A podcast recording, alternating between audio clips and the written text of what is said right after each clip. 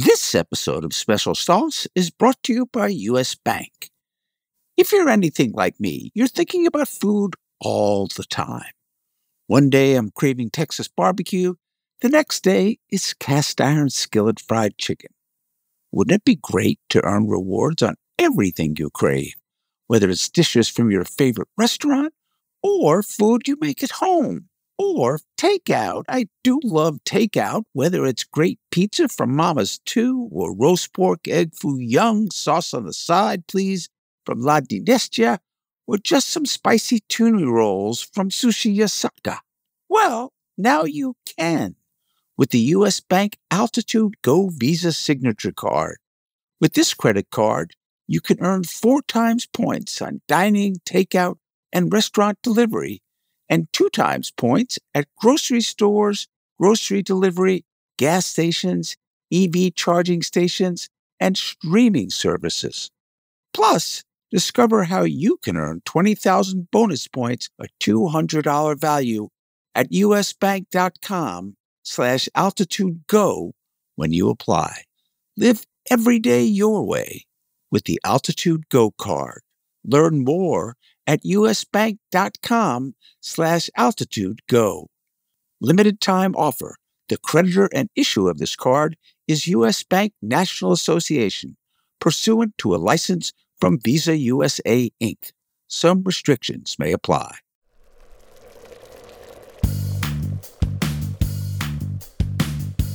Welcome to Special Sauce, Serious Eats podcast about food and life.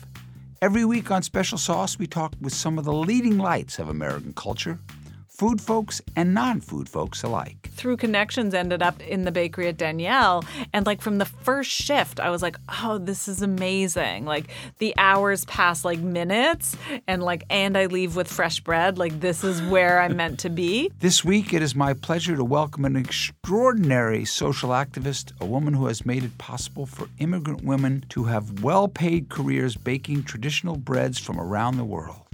She is the founder of Hot Bread Kitchen, which was hatched in her home kitchen, but is now a thriving commercial bakery.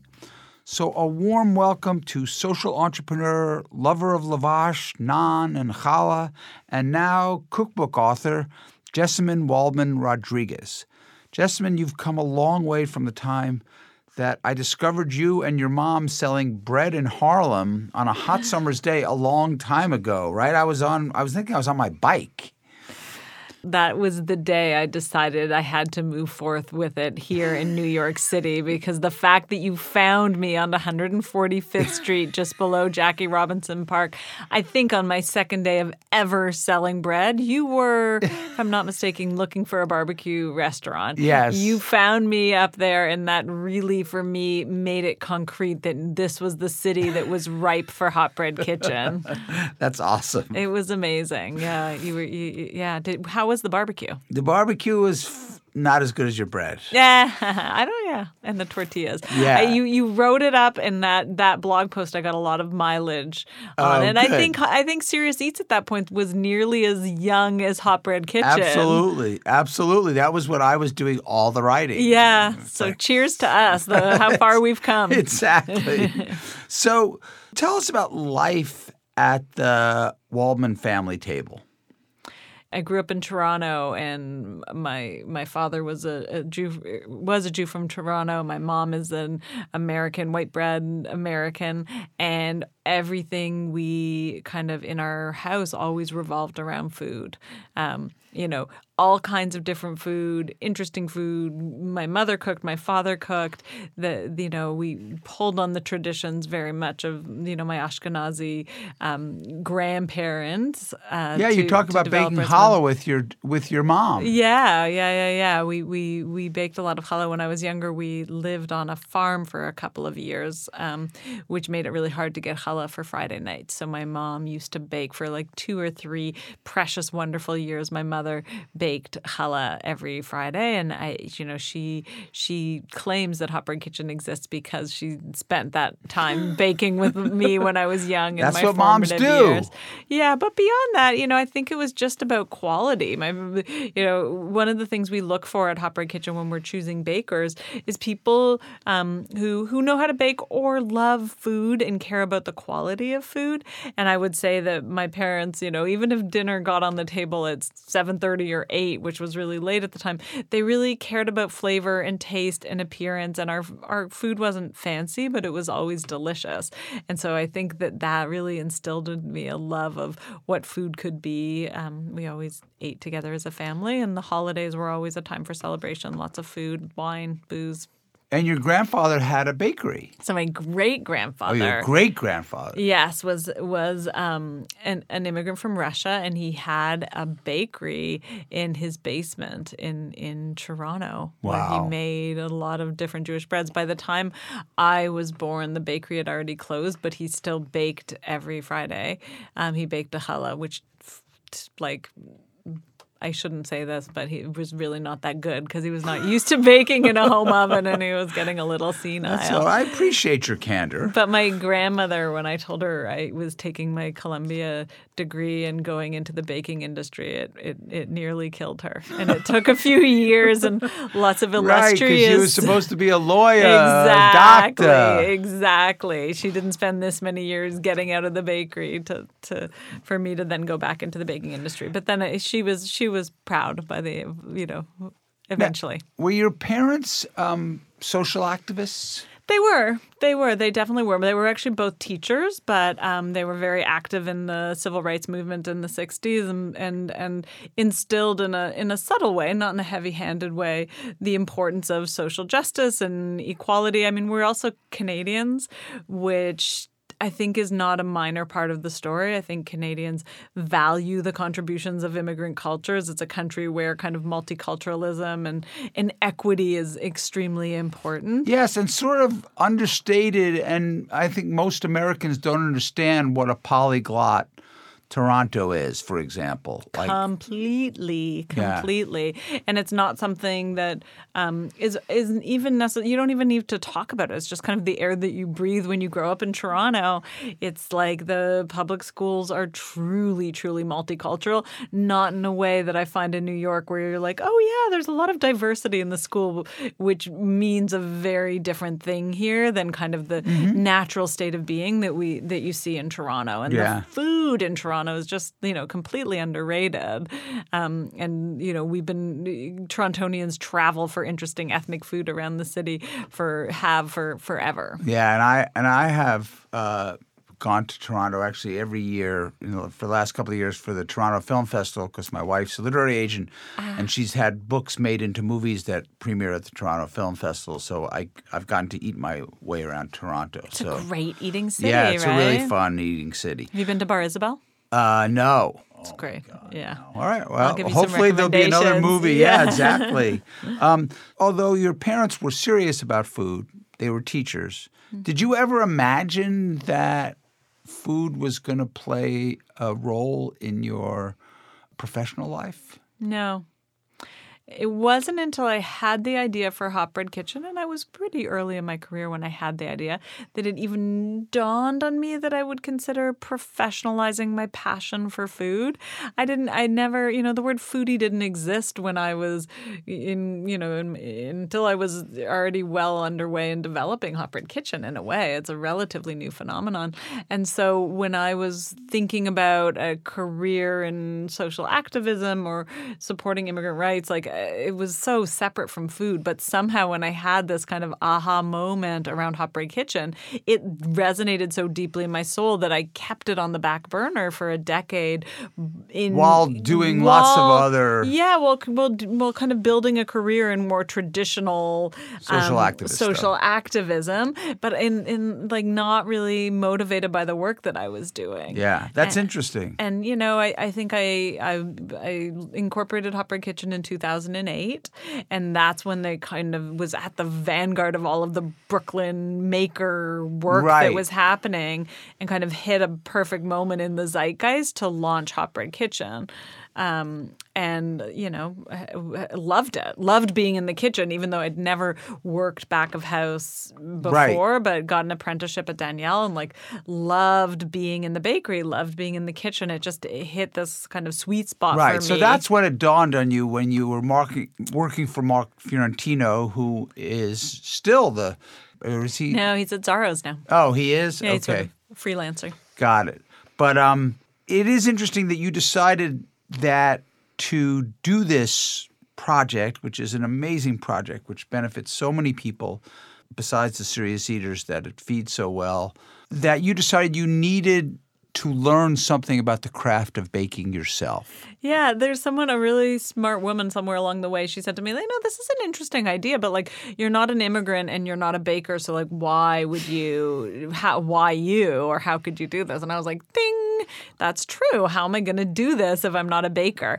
And then, you know, it was like sort of sick of hearing myself talk about it, but knew I wasn't ready to do it. So I, through connections, ended up at, at in the bakery at Daniel. And like from the first shift, I was like, oh, this is amazing. Like the hours pass like minutes, and like, and I leave with fresh bread. Like this is where I'm meant to be. Um, and I was the head baker. I say with air quotes, you can't see on the radio. I was the head baker and the driver and the dishwasher and the grant writer for about a year and a half or two years before we had enough revenue to hire someone who could do the baking. I'm familiar with that. You know, Yeah. it's like oh, that's what the the the uh, the the not so secret uh, aspect of all startups Yeah. is that you wear 15 hats at the same time just because you can't afford to pay anyone else to do them. and it makes for a better company.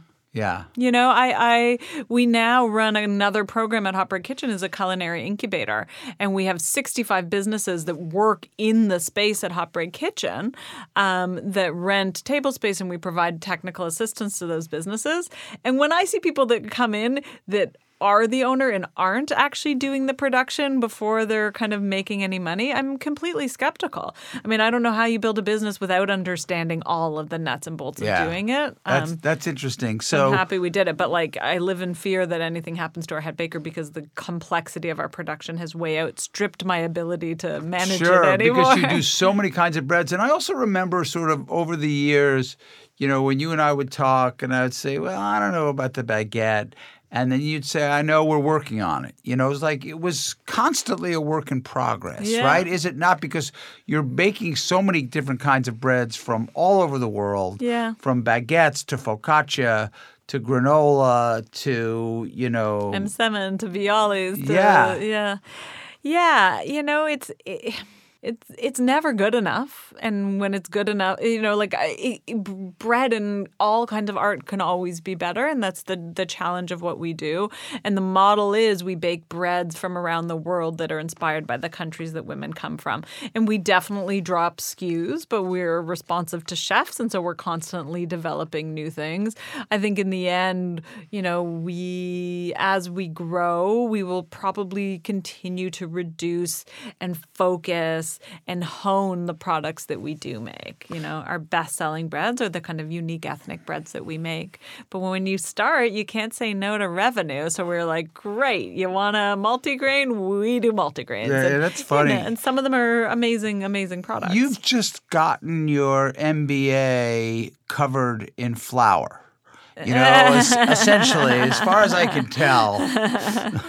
it all somehow fits together, right? Like everything you do, if you it, you would never plan to do take the route that I took to get to where I got, but I would never got to where I've gotten. And you know, we run this interesting hybrid organization. So I raise money and I raise investment capital and we sell bread and I You never describe yourself this way, but you're kind of a dynamo. yeah, you are because you do. Right back at you. You do both those things.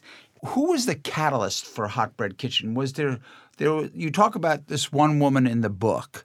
Did you set out to find an immigrant woman to start the business with or around, or did you? So or- do you know the story of how I came up with the idea? The, no? Do you want to hear it? Yeah, that's what we're here for. So I, uh, when I was early out of my undergraduate degree, I came to New York and interviewed for a job at Women's World Banking. And Women's World Banking is a microfinance institution. They make loans to small on small scale entrepreneurs. And I didn't get the job, but I was telling someone about it, and he heard Women's World Baking instead of banking. and women's world baking to me was incredibly evocative. This idea of like an immigrant women's baking collective came from that kind of slip of the tongue chain of events. And I wrote it down, and I was 22. I wrote it down, I thought about it, and it just sat in the back of my head for probably 15, well, a decade before I learned how to bake and launched Hot Bread Kitchen. And then when I first started, you know, I, you you saw me hawking bread there on 145th Street. I didn't know if it was going to be a nonprofit. I knew at its core it would be about helping women with bread baking skills get better careers, but I didn't know what that would kind of look like or the trajectory that it would take. Yeah. And initially we just started selling bread and then quickly realized that if I wanted to have the impact on low income women that we needed, we would have to incorporate it as a nonprofit organization. Yeah, yeah. yeah. Did you have trouble finding women from different cultures? Like, how did you? So, how do you recruit? Yeah, yeah. I mean, now recruitment, I got staff dedicated to it, and that's like I'll, I'll tell you after what we do now. But initially, there was a woman who you might have met in the early na- early days, and her name was Lydia. And I knew I had spent a lot of time working for the United Nations in Central America, and I knew that the first product I wanted to bring to market was a real tortilla. And so at the time I was working at a nonprofit organization in a school, and through that connection, I found a woman from Mexico who really made killer tortillas, and she was my first hire at Hot Bread Kitchen, Lydia Ramos, and and and then it started from her, and then I hired her daughter, and then I hired her sister, and then you know, and the first kind of cohort of people that worked at Hot Bread Kitchen were really come came from that kind of person. Right. And now it's a much bigger operation because we take women in every month and bring them into the training program. And every w- month we graduate women out into bakeries around the city. And um, now we work with a lot of social service agencies that are serving low income women. And the truth of the matter is, is now we serve all sorts of low income women, not just immigrant women. So a lot of women, 30% of the women that we train are born here in the United States.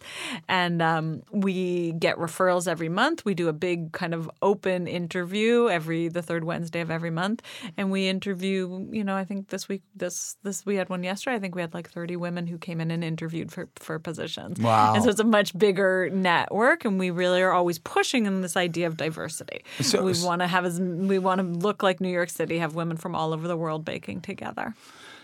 So you started just yourself, and now there are. Did you say in the book there's 61? There's probably more now, right? Yeah. Since you wrote the book, but we have about 65, 68 staff members. That's insane. So depends on the day. what's the hardest thing about balancing the social activism mm. of Hot Bread Kitchen with the hardcore commerce aspects of it? That's like the that's the, that is the hardest thing we do. That that is the like the crux of the challenge of running Hot Bread Kitchen, right? We um, the way we look is about sixty five percent of the money that we spend comes from bread sales, and the rest comes from philanthropic support.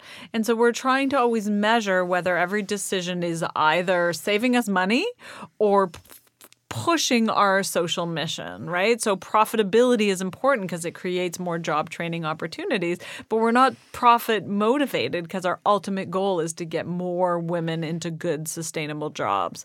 And so every decision we make like listen, do we want to buy a new baguette molder? Well, if we buy a new baguette molder, our breads could be more profitable but we're lear- losing a great training opportunity because making baguettes by hand is an is a really marketable skill, right? We can place you at ten French bakeries I can think of in a second that would be you know kill for a woman that can can shape great baguettes, and so there's always this kind of push pull. That's fascinating. So you're you're constantly being tugged between the future and the past. Yeah, yeah. Traditions and where the business of baking is going. Yeah. I mean, you'll probably remember when you found us on 145th Street, we our tortillas were pressed by hand. and they were wrapped in paper. Yes. And I remember you bought a packet and, and and they were they were pressed by hand. And that I think was a tremendously wonderful product. If you knew how to like treat it properly, those tortillas were to die for. Um, and then, you know, about four years ago, we had to invest in a tortilla line. And now we do 250 dozen tortillas an hour. We do them from Nixtamal. We soak the corn, we grind it. Right. so explain what nixtamal is. Um, Yeah, so so most corn tortillas you buy now are made from a corn flour called masa harina, which has a lot of preservatives in it, and it's done in a way that um, doesn't preserve the nutrients of the corn. It's processed in a way that doesn't preserve the nutrients of the corn, and so we are one of the few places in New York City that still nixtamal corn. So we source local and or organic corn. We do blue, white, and yellow, and our yellow corn is made from Finger Lakes corn, so it's a New York State corn. Um, and we soak it with lime for eight hours in hot water, and then we grind it by hand, and nothing is added to our tortillas. So it's hundred percent whole grain corn that goes into So the only thing that you don't do that you did before is actually hand form them. and hand grind them. Did you ever see our bike? Yes. We used to have a bike that ground corn. That was pretty bizarre that you had a bike that ground corn. Oh, the story of that bike is Yeah, so amazing. yeah, that's a whole tell- other show. that's okay. You, want to You hear tell the brief I'll tell story of the bike. So, um, Lydia, who I mentioned, uh, had a hand grinder that she used to make from tortillas, and we used to do four pounds, five pounds on the hand grinder, and that worked really efficiently. And then at a certain point, it was getting to be 10 or 15 pounds a night. And that felt like a lot to be grinding by hand. And so I had this idea that it would be really cool if we had a corn grinding bicycle. And so I mentioned that to this kid um, that I knew from another life, and his father was an architect, and he told his father, who was uh, in Berkeley, California, about the idea of a corn grinding bicycle, and his father built it. Only in Berkeley, California Only would in that Berkeley happen. would you find an architect that would do that. He built it, disassembled it, put it in a box, shipped it to my house in Brooklyn, and we assembled the Jessa Molino. Um, and that was the corn grinding bicycle that we used for about a year and a half. And then you outgrew it. and then we outgrew it, and I was like, "This hus- my my future husband." I was like, "He'll never want to marry me if I keep making him come out to Queens to grind corn." and so I got another corn grinder, which is a whole other story, but I'll tell that another time. That's that's funny. So, um, you are now a mom, right? You have two kids. Mm-hmm. Uh, you have what could only be described as a very full life, and you you try to impart some wisdom about how to achieve balance or accepting the fact that achieving that balance is a daily proposition. Yeah, yeah. You know, I've learned it from the best because we we have a lot of single moms who show up at the bakery at four in the morning and do their shift and then go home and maybe go to another job. So I I have very while it's hard. I have two little kids uh, right now, a two and a half year old and a five year old. And um, you know, but I have a fully active hundred percent husband who helps me out with it, and so I never feel justified in even acknowledging how difficult it is because I know that many, many, many women in this city do a lot more with even with even less. But there's no easy answer other than letting go of the perfection of it. I mean, Yes. you don't take on an operation like Hot Bread Kitchen unless you are like an absolute insane perfectionist driven person. And so I've had to, in a way, let go of some of that and realize like okay i can't do everything at hot bread and i can't do everything at home right? So you know some sometimes my kids go to school with knotty hair or you know sometimes i buy them bagels for their lunch on the way to school and like you know it's just like these little details that as a mother I And they might even be bad bagels. Eh, They're probably bad bagels. This is New York. You can't get a good bagel anywhere in New York. true. I'm from Toronto, so don't get me started on this topic. But yeah, like sometimes like those sort of details, the things that I would have thought I, you know, would have, you know, tonight we're gonna probably go to a diner and have dinner because I, I don't have anything cooking. It's not that it's um not painful and disappointing at Right. times, but you, But it you- but you just have to let it let it go and, and look in aggregate. And it doesn't make you a failure. and it doesn't make you a failure and ex- that's exactly it and your kids are still healthy and happy i i um recently uh, I, a friend of mine, an old, old, old, old friend from Toronto, um, reached out, and she's Orthodox. She lives in Washington Heights and she has five kids, and two of them are special needs. Wow. And her husband works full time. And I was like obsessed with her parenting reality. And I, and I was like, How do you do bedtime with five kids? And she was like, I just keep telling myself that the goal is fun. She's like, the goal doesn't have to be that they're all perfectly clean after bath time. The goal doesn't have to be that they're all in bed by eight. She's like, the goal of anything. And I was like, coming from her, like, I was like, that is like brilliant. Right. feedback. And it, for her, it could be elusive on any given day. Oh my God, more it's elusive for all of us, but like it's hard to imagine how how you could keep that. So the goal is not to make sure that they have perfectly nutritious stuff on their plate every night, but if, if as a parent you can stay happy and it and at work if I can present a positive person at work, a supportive manager and a positive outward persona at work every day, then I'm probably being value additive Got there it. as well. I got to pick up the gauntlet because you laid it down with the Toronto bagel thing. Uh, I mean, what's your take? I know everyone talks about Montreal bagels and Saint Viateur.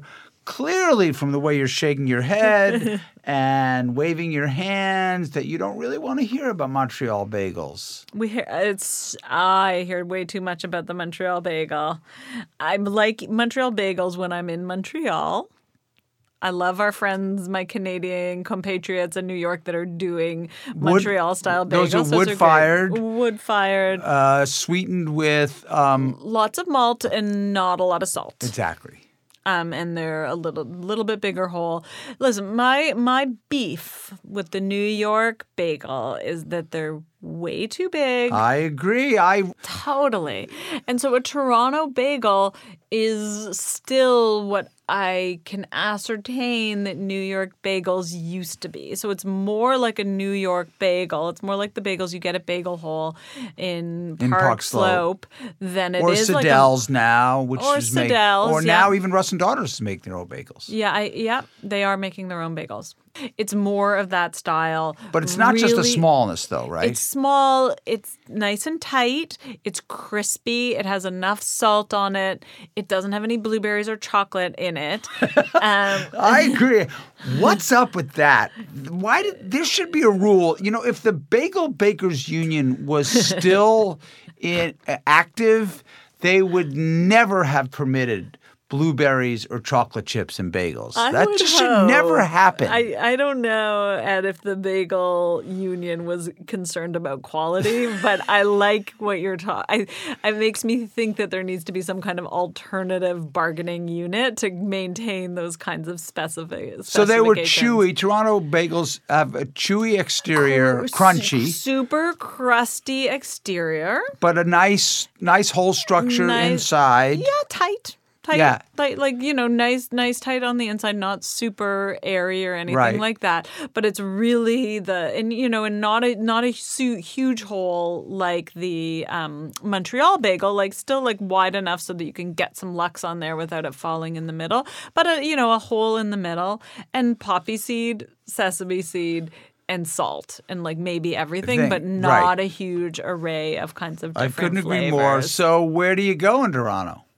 So I go to Bagel World. Bagel World. I've heard about Bagel World from Gail Simmons. Yes, exactly. Gail, Another Toronto. Gail, another great Toronto who's on my board. Oh, Gail's on my board. I and love a, Gail. And a good friend. We Another. Daniel alum. Another secret sauce alum too. Oh, cool. That makes sense. Of course, uh, who doesn't love Gail? Um, so yeah, Bagel World is a great one. Um, Gryfe's, which is a little bit of a different style of bagel.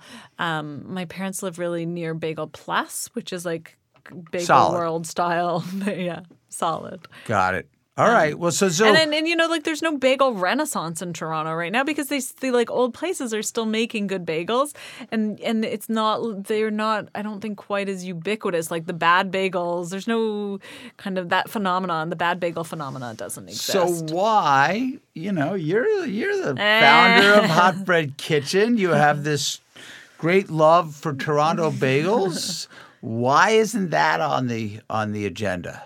Is it uh, bagels are real? I know they're hard. They're boiled and baked, and it's there's so much competition in New York. There's there's tons of reasons, but I would just if you're so passionate, you know, it's like it would seem like because, and we could switch gears because I I just have to talk about your life changing Bialy, you know, Yeah. which, which is mind blowing.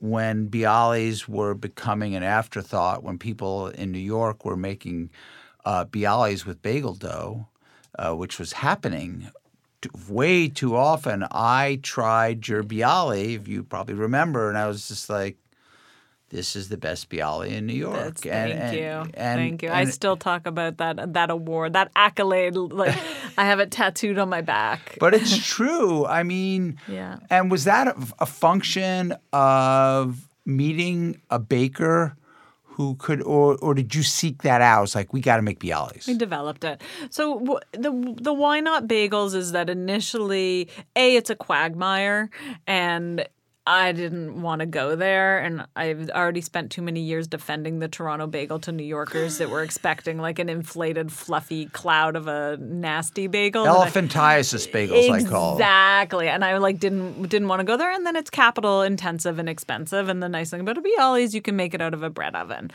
But what we do is we preserve dying baking traditions, right? The goal of Hot Bread Kitchen is to really highlight different breads that otherwise you, you Moroccan, can't get. Ethiopian, it yeah, could be anywhere. Nixtamal America, tortillas. Like we're really trying to preserve dying baking arts. Mexican breads. And the bialy, I mean, before I moved to New York, I didn't know what a bialy was, but I was fascinated by this like nasty white dough ball that I was getting at every bodega. You know, Dominicans were serving me this like lightly toasted, no onions doll, ball of dough. And I was like, what is this? So then I started to dig.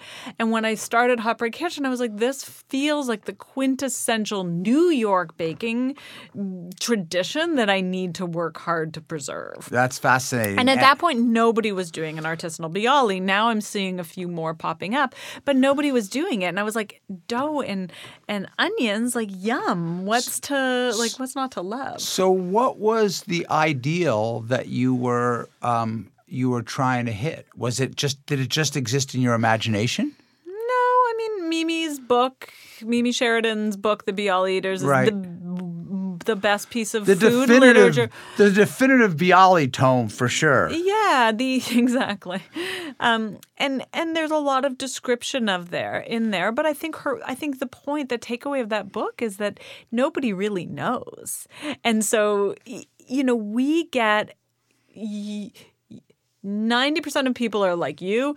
I'm a committed hot bread kitchen Bialy person. I come to the farmer's market at 77th Street. I buy them every Sunday by the 12 pack. There's no other Bialy that I would touch. That would be me. And then the other 10% of New York just throws us crap about how this isn't a bialy. A bialy's the white little thing with a few sprinkled dried onions on it. Like people have very strong opinions about what it could be. Well, we all came to accept Kossar's when it was falling on hard times. It's now been uh, reborn and probably making a better Bialy, but there was no competition. There were a couple of, of Bialy bakers in Brooklyn, Yeah. Bell and uh, one more. Yeah. Uh, but that was it. You're right. Yeah, and so and so what when you say like what were what was the like aspiration when we developed the recipe for the bialy, but like there isn't because it had sort of been lost. And so we read her book, we thought about what we would want to eat. And you just We- tested. And we tested and we played with recipes. You know, we use a lot of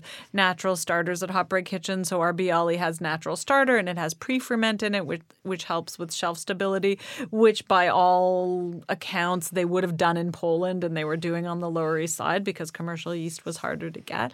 And so we just kind of played with the recipe, which is what happens with the m'smen and which was what happens with the tortillas, right? Like these recipes are living Yeah. and there's How do you no pronounce that one? m'smen. I because I always wonder. So talk about m'smen, which is a Moroccan bread, Yeah, right? Yeah. It's sort of like a.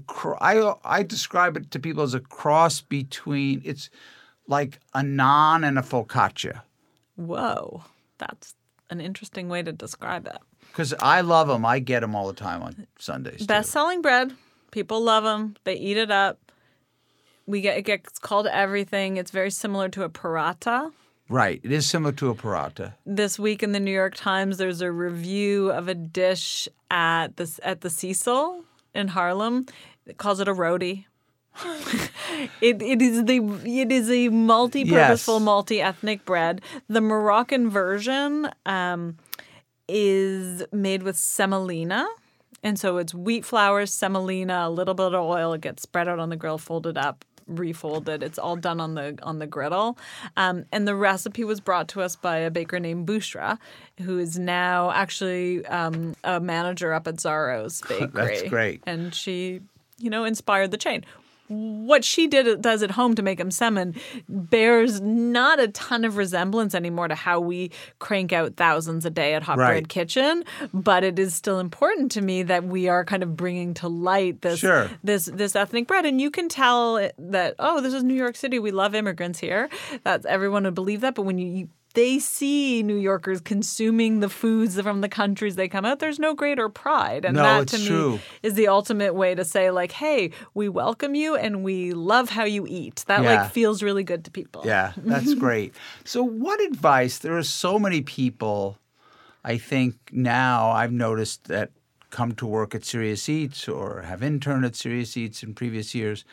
Their emotions are wrapped up in progressive causes, and yet they love food.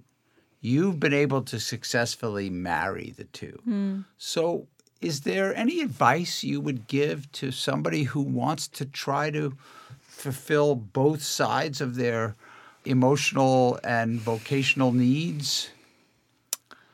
The best thing you could be is an upstanding employer.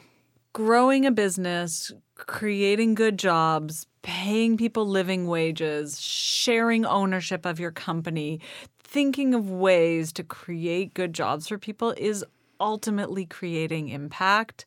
And so these hybrid models are it's amazing. I, I I think there needs to be a lot more hot bread kitchen and we're working on expanding it and growing it. But starting a food business is really tough. Yeah, it is tough. I mean, it's funny you said that because sometimes because we just we sold Serious Eats last year, and Ah, I didn't know that. uh, but uh, when I think back about what we have achieved, that's mostly what I think of Yeah. is that we've um, provided a launching pad for many, many people. And I know that no matter what happens, how long they stay, people tend to stay for a, a long time, but that they're sort of set up for life, Yeah. which is the kind of the best feeling you could ever have, at least as far as I'm concerned. It sounds like you share that. Yeah, yeah, yeah, yeah. I mean, being a training ground and having this throughput, that's all great.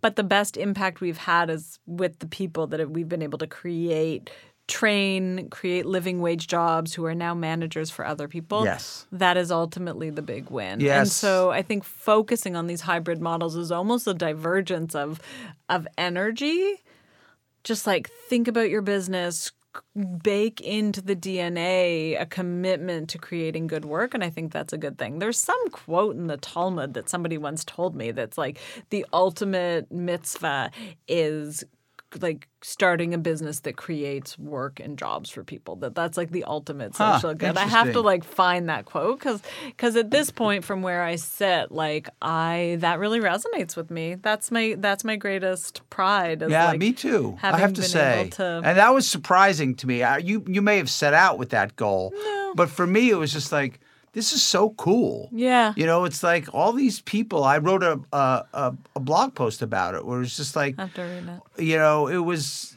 It, Well, you have a legacy in the city. I meet people all the time that like worked for you or interned with you that you know got the opportunity. You gave them their early shot. You hire a lot of early, early career people, and that's that's hard to find Yes. good people that are willing to share. And so I think like be open with what you do, give people a chance, yeah, no, it's pay true. as well as you can afford Yep, to pay, and that's my that's my biggest biggest So what's next for Hot Bread Kitchen? Like, I mean, I think there should be a Hot Bread Kitchen in every city in America. So that's what we're working on. Um, Nothing's nothing too big.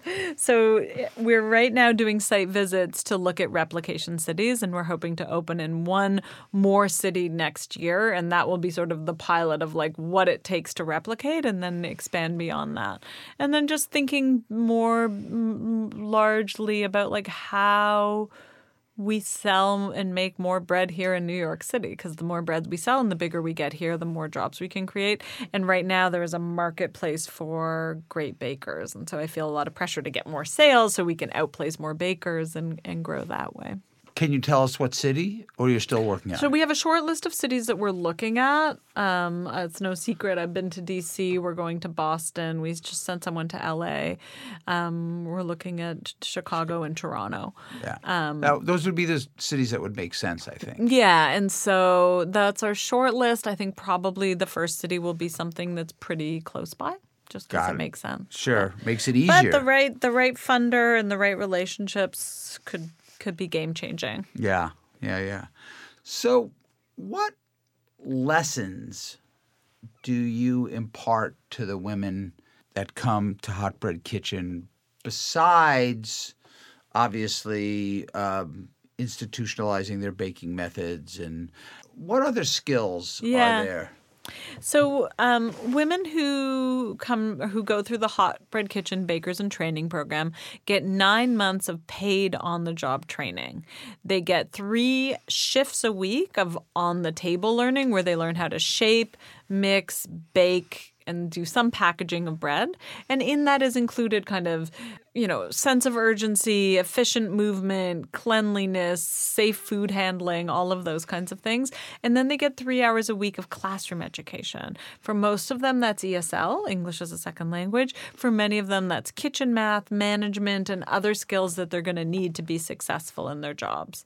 Um, and I think the biggest impact, in a way, is just the kind of the forcing people to participate in a multi cultural staff and negotiate work politics and relationships outside of the communities that they come from. Right, because they're very insular usually. yeah. For many women coming into Hot Bread Kitchen, it's their first formal job. And so many have not negotiated working outside of their language groups or having a, a job or having to punch in and punch out. And so those lessons are kind of e- extremely important. Yeah. So your last name is now Rodriguez. So when people in New York or Miami, they associate Rodriguez with some kind of Latino background. Like, do people ever go, what's up with the Rodriguez thing? I'm sure they do in their head. Very few people uh, have the cojones to ask me, but I love that you do. Um, so Rodriguez is my married name, and I go professionally usually by Waldman Rodriguez, but Jessamyn Rodriguez is, is my name. Um, my husband's family is Dominican. And Jessamyn is also an odd name, and Dominicans sometimes have odd names, and so especially because it like could be like Yasmina Rodriguez, people are definitely sometimes surprised. And so even as Jessamyn Rodriguez, I once got a loan from um, Uh, like a student loan from like a small Jewish lo- lending agency. And when I went in there, the woman saw Jessamyn Waldman on the application and she was like, Oh, I was expecting you to be much darker than that. so people have all and you said that's only my Bialys. yeah, exactly. So people have all sorts of silly, stupid misconceptions, and I kind of appreciate confusing them. You know what I mean? And I speak Spanish pretty well, and so if people do speak to me in Spanish, at least I can respond. And then people say, "De dónde eres?" Like, "Where are you from?" And I'm like, "Oh, I'm a Canadian Jew," and they're like, "Oh, okay." Like, they don't ask anymore. In a way, now that we're talking about it, it's kind of perfect. It's kind of preordained that you would marry a, Rodri- a Rodriguez. Well, that's so, what they say. so all right, it's time for the special sauce. Uh, all you can answer buffet. Uh, you have as much time as you need within reason, but um, so don't worry if you have to think about it. But what's in your desert island fridge? There could be five. How many items? Five. Tahina, Okay. Avocados, Okay. corn tortillas, Does it have to make up a dish or it's No, just no, because I no. could like get coconuts and kill Yeah, rodents. yeah, exactly. Okay, Don't so- worry about that. The so- rodents we we got. Okay, so tahina. What did I say? Corn avocado. tortillas, avocados. Got Um, two more. Walnuts or pine nuts are like an important staple. And then I'm gonna go with feta cheese. That's I like that. That's a thoughtful desert island. I mean, fridge. olive oil. ob- Like the staples are Yeah, there, yeah. right? Staples Salt, pepper, and olive yeah, oil. don't worry about it. Yeah, They don't count. Lemon, They- all yeah, they don't count. Um, who's at your last supper? No family allowed.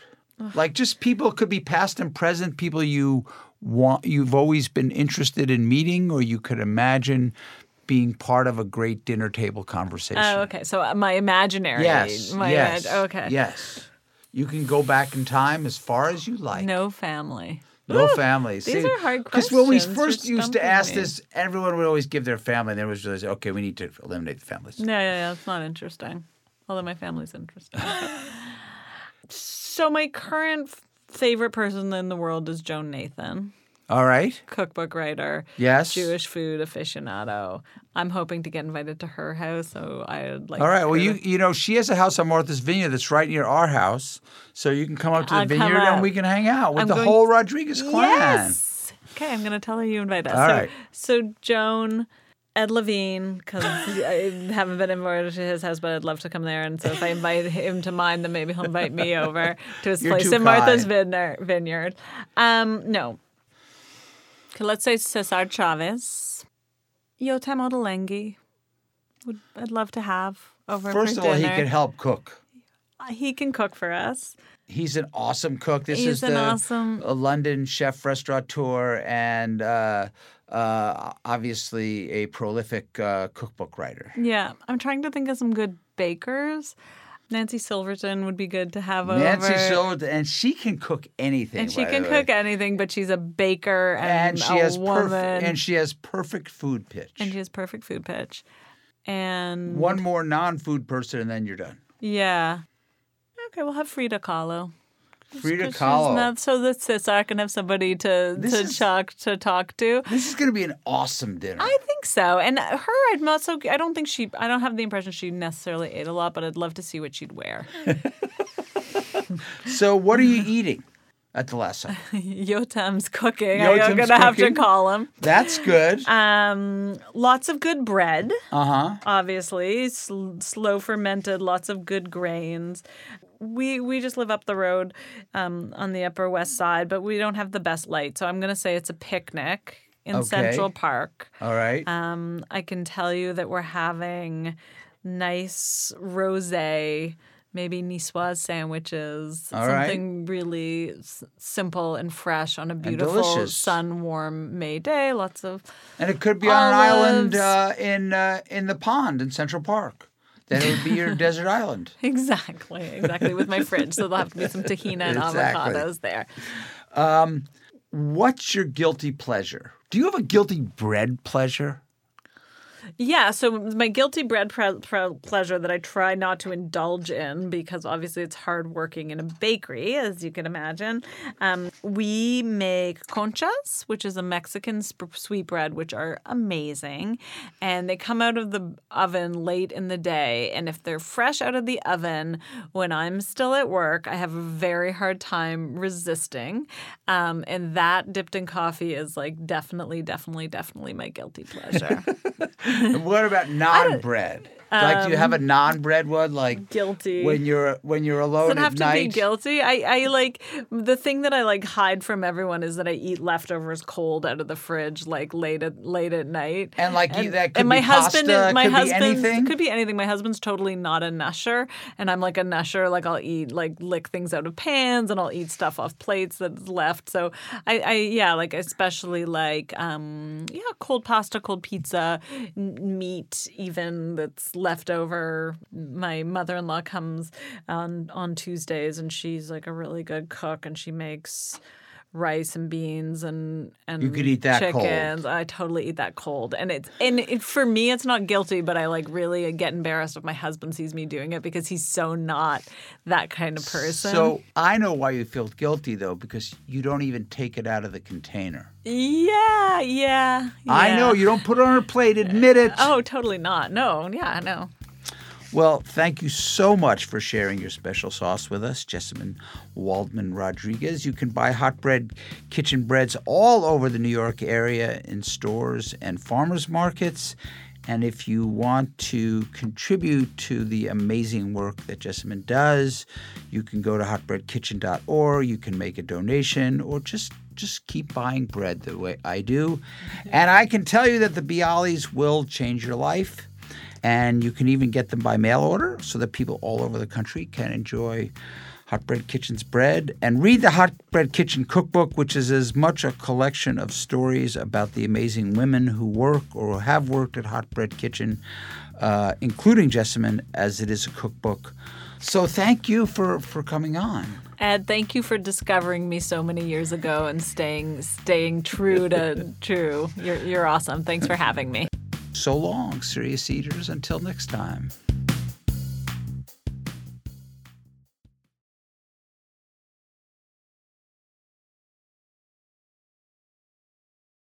This episode of Special Sauce is brought to you by U.S. Bank.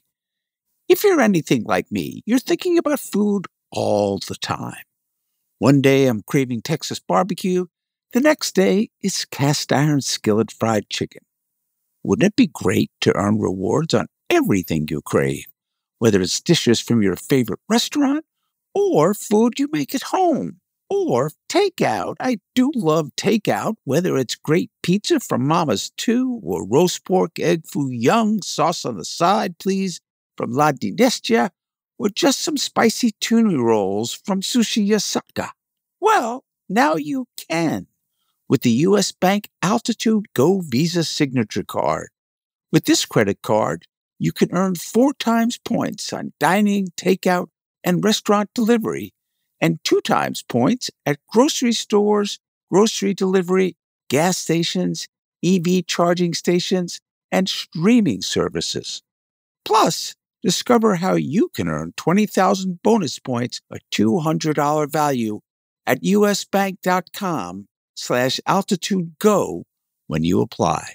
Live every day your way with the Altitude Go card. Learn more at usbank.com slash altitude go. Limited time offer. The creditor and issuer of this card is U.S. Bank National Association, pursuant to a license from Visa USA Inc. Some restrictions may apply. From PR